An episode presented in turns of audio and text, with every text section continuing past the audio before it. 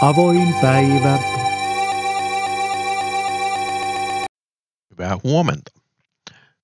Pääsiäisen äh, pitäisi osua Jeesuksen kuolinpäivän kohdalle, mutta miksi se sitten vaihtaa paikkaa niin kovasti? Jeesuksen tarkka kuolinpäivä ei ole tiedossa, mutta todennäköisimpinä päivinä pidetään perjantaita 7. huhtikuuta vuonna 30 tai 3. huhtikuuta vuonna 33. Ainoa varma asia on, että Jeesus kuoli jo näin vuonna jälkeen Kristuksen. Huhtikuun alkuun osui myös juutalaisten Pesah, jolloin juhlitaan Israelin kansan vapautumista Egyptin orjuudesta. Monissa kielissä pääsiäinen onkin johdettu tuosta juutalaisten juhlan nimestä, esimerkiksi Venäjällä Pasha ja ruotsiksi Posk. Suomen sana pääsiäinen kuulostaa samalta, mutta on kuitenkin merkinnyt paaston ajan päättymistä, eli paastosta pääsemistä. Sana on kaukaa katoliselta ajalta.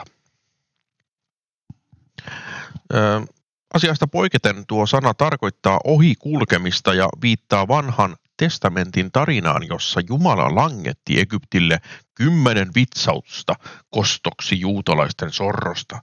Viimeisenä vitsauksena Jumala surmasi kaikkien ihmisten ja eläinten esikoispojat, paitsi jos ovenpielit oli merkitty lampaan verellä. Tällöin kuolema kulki talon ohi. Ja tästä tarinasta pääsiäinen saa nimensä useimmissa kielissä.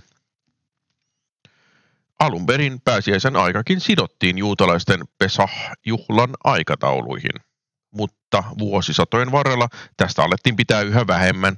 Pyhän juhlan aikataulun kysyminen juutalaisilta tuntui sopimattomalta.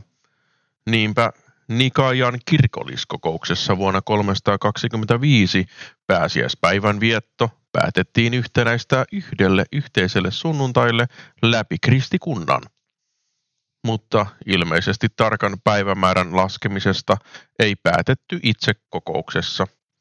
Joka tapauksessa pääsiäisen ajankohdan yhtenäistäminen vei kristikunnassa vielä satoja vuosia, eikä se itse asiassa vieläkään ole onnistunut.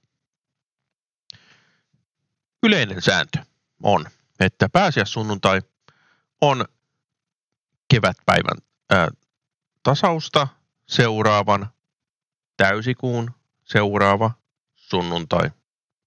Ja se on siis pääsiäissunnuntai. Tämän vuoksi pääsiäinen osuu jonnekin välille 22. maaliskuuta 25. huhtikuuta. Tosin pääsiäinen määräytyy virallisten kirkollisten taulukoiden mukaan, jotka eivät ole noudattaneet täsmällistä kevätpäivän tasausta, eivätkä myöskään täysikuuta aina.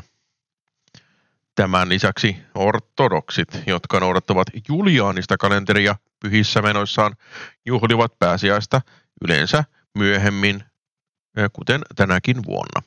Eh, paitsi Suomen ortodoksit, jotka juhlivat samaan aikaan kuin muut Suomessa.